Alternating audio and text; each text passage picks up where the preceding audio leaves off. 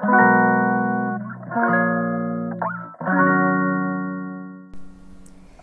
んにちは。ヨガじゃない話倉本々子です、えー、このチャンネルはヨガ講師でカウンセラーの私が日常生活の中で思うことや出来事をながら聞きに良い形でお届けしていくチャンネルでございます。はい今日はね土曜日。今は夕方6時頃です。私たまにこういう土曜日が訪れるんですけれどもこういうというのはあの一人ぼっちです。はい、で朝からね今日オンラインレッスンとかいろいろバタバタお仕事をしていてっていう土曜日もあるんですよね。まずあの子供が習い事がね本当すごい長い時間あるんですよね土曜日は。でパパがお休みだったりして私がちょろちょろっとお仕事が入ってる日っていうのはもう完全に別行動にしてくれるんですよね朝から。で習い事がないお兄ちゃんの方をパパが連れ出してマラソンに行ったりとかどっか2人でそのジョギングしたりテニスしたり、まあ、運動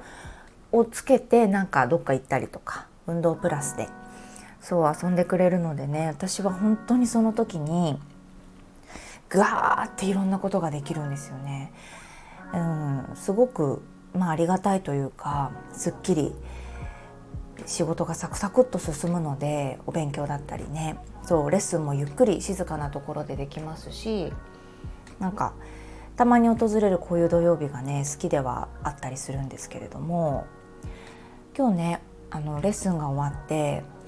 でまたお家でカウンセリングのお仕事とかをしていてパッてお部屋に戻ったらなんかキッチンでガサゴソパパがやっててですね。であの調理器具みたいなものを買ってて低温調理器っていうんですかね。温度を一定に保って60度とかね。で豚肉とかなんか鶏,、ね、鶏胸肉とかだと私も低温調理しますけどなんか簡単じゃないですか。お鍋に入れてすぐ火切ってつけっぱなしみたいなとかあ入れっぱなしみたいな。でも豚肉とかってこう中まで火を通すとかって難しいみたいで温度を一定に保ってやるのを買ってたんですよね。そう。パパはねすごいグルメで一生のうちに行きたいお店であのが死ぬまでに終わらないみたいなんですよね。それぐらい行きたいお店がたくさんあってご飯屋さんの。そう。で1回の食事をもう無駄にしたくないんですよ。すごい怖くないですか？だから外食に行ってほぼ毎回違うお店に行くんですけど外食する時はねパパが決めたお店ですもちろん。で食べたいのも全部パパが決めます。うん、でメニューとか私気づいたら見てない時あるんででご飯が運ばれてきてるみたいな。で1個じゃなくて2個食べたいんですよ旦那さんは。3個とか4個とか食べたいので全部決めちゃうんですよ家族の食べるもの。私はそのどこ行ってもその癖がついてしまってて他にどれ食べたいって聞いて であるんですよ食べたいのが2個。まあじゃあそれを頼みなさいよと。でまあ私がちょろちょろっとそこでもらうんでっていう感じの食べ方なんですよね。そう。まあちょっと話飛んじゃいましたけどそんなグルメなパパで料理作るのもねすごい好きなんです。でなんだか「え何作るの？低温で」みたいな。と言ったら「あこれいいでしょ使うでしょママも」って言ったんで「え使わないけど」って。使わないんですよ私。でもなんか使うからいいでしょ？みたいな顔で見てきて「あまあ使わないですけど」っていう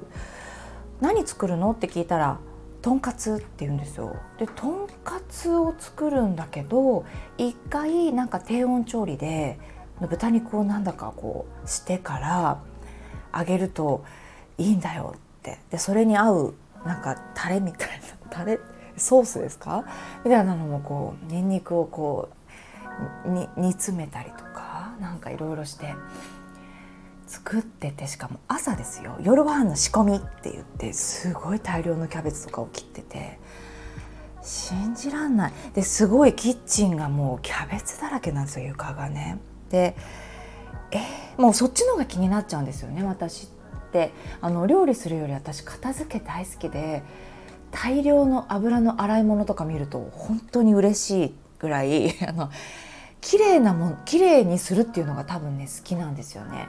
っていうのをパパとも喋ったことがあってあだからママ料理が嫌いなんじゃないっていろいろこう汚さないとできないじゃないですか。何回もこうあのまな板洗ったりするでしょめちゃめちゃ面倒くさいんですそういうのが。なのでお料理はちゃんとするんだけど本当にあの工程がたくさんあったりとかするとちょっと好きじゃないって私はね言いたいんですよねお料理。でもパパが今日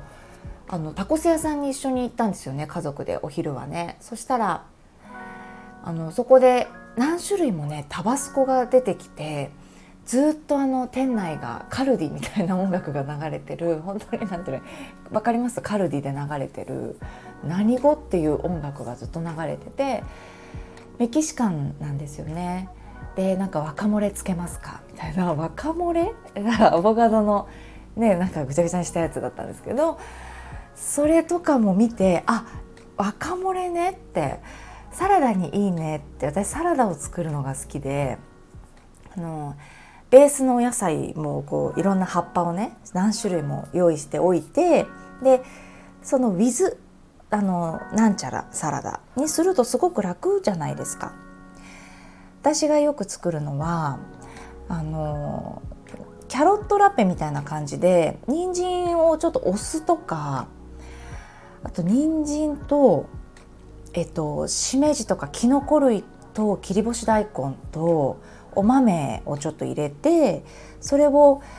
あのちょっとアジアンサラダにする時はナンプラーとか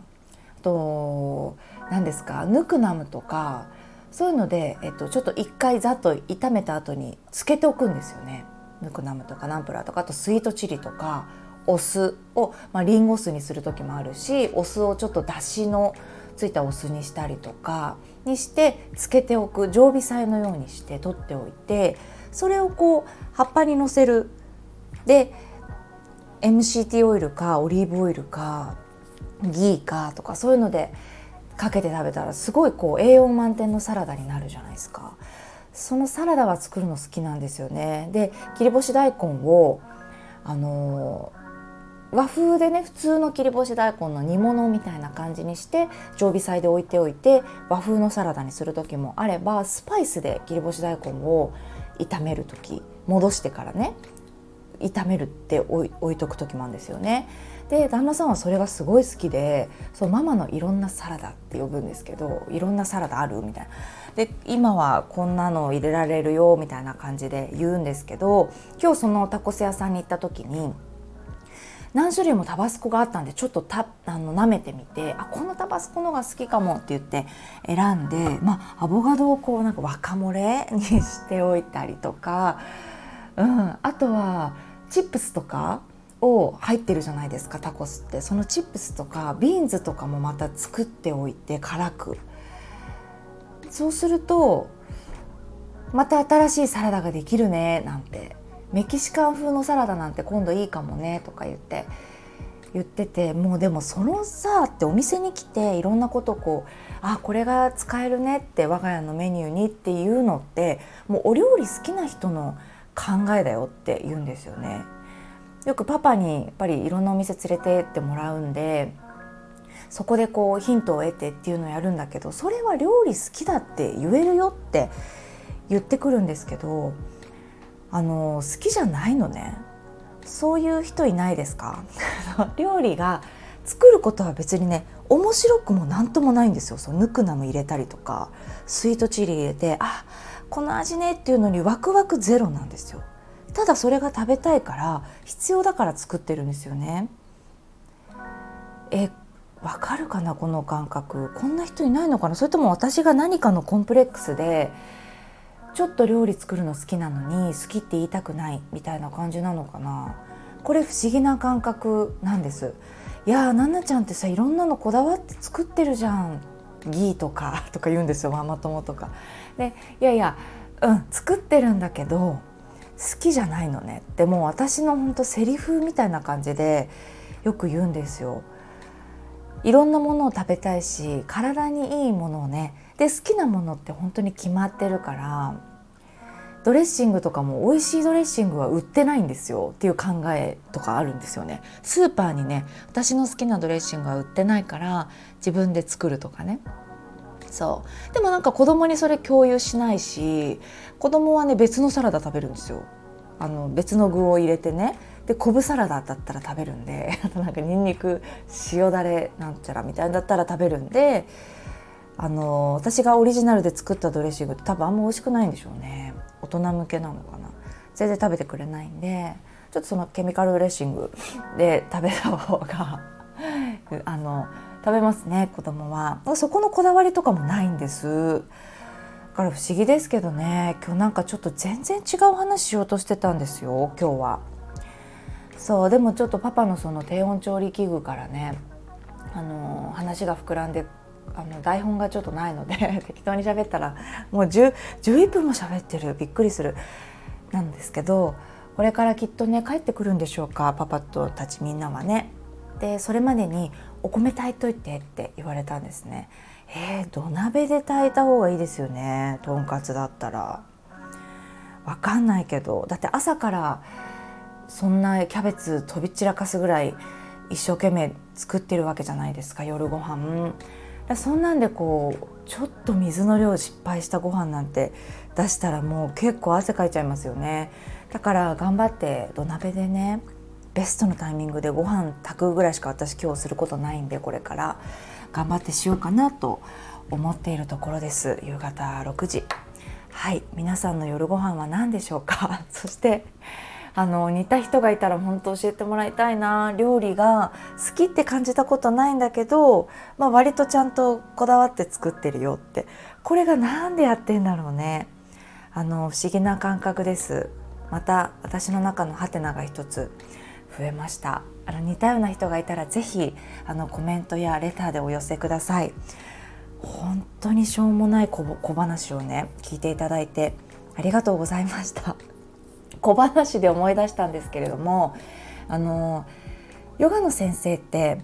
なんかレッスンの始まる前と後にちょっとお話ししませんか？呼吸はこうこうこうでいいんですよとか。肩こりって実はこうこうこうでとか。桜が咲いてきましたね。春っていうのはみたいなお話ちょっとするじゃないですか。でこの練習をしたりもするんですよね。ヨガの学校で。これをねこの間あのコンサルで話してた 子がね私ヨガのあの小話苦手なんですよって言ってたんですよ。で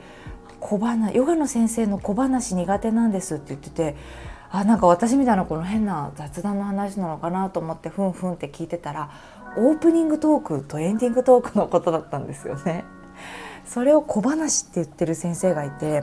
まあ、確かに本当小話だよなと思ってそんなの。ちょっとあのふっと力が抜けましたね。小話っていう。一生懸命オープニングトークを練習してた時とかもあって。小話って言った方が力抜けてよくないですか？ねそんなことちょっと思い出しました今。はい。それでは聞いていただいてありがとうございます。素敵な週末をね過ごしましょう。私今日一日あの勉強だったので明日は運動しようかなと思います。聞いていただきありがとうございます。またお会いしましょう。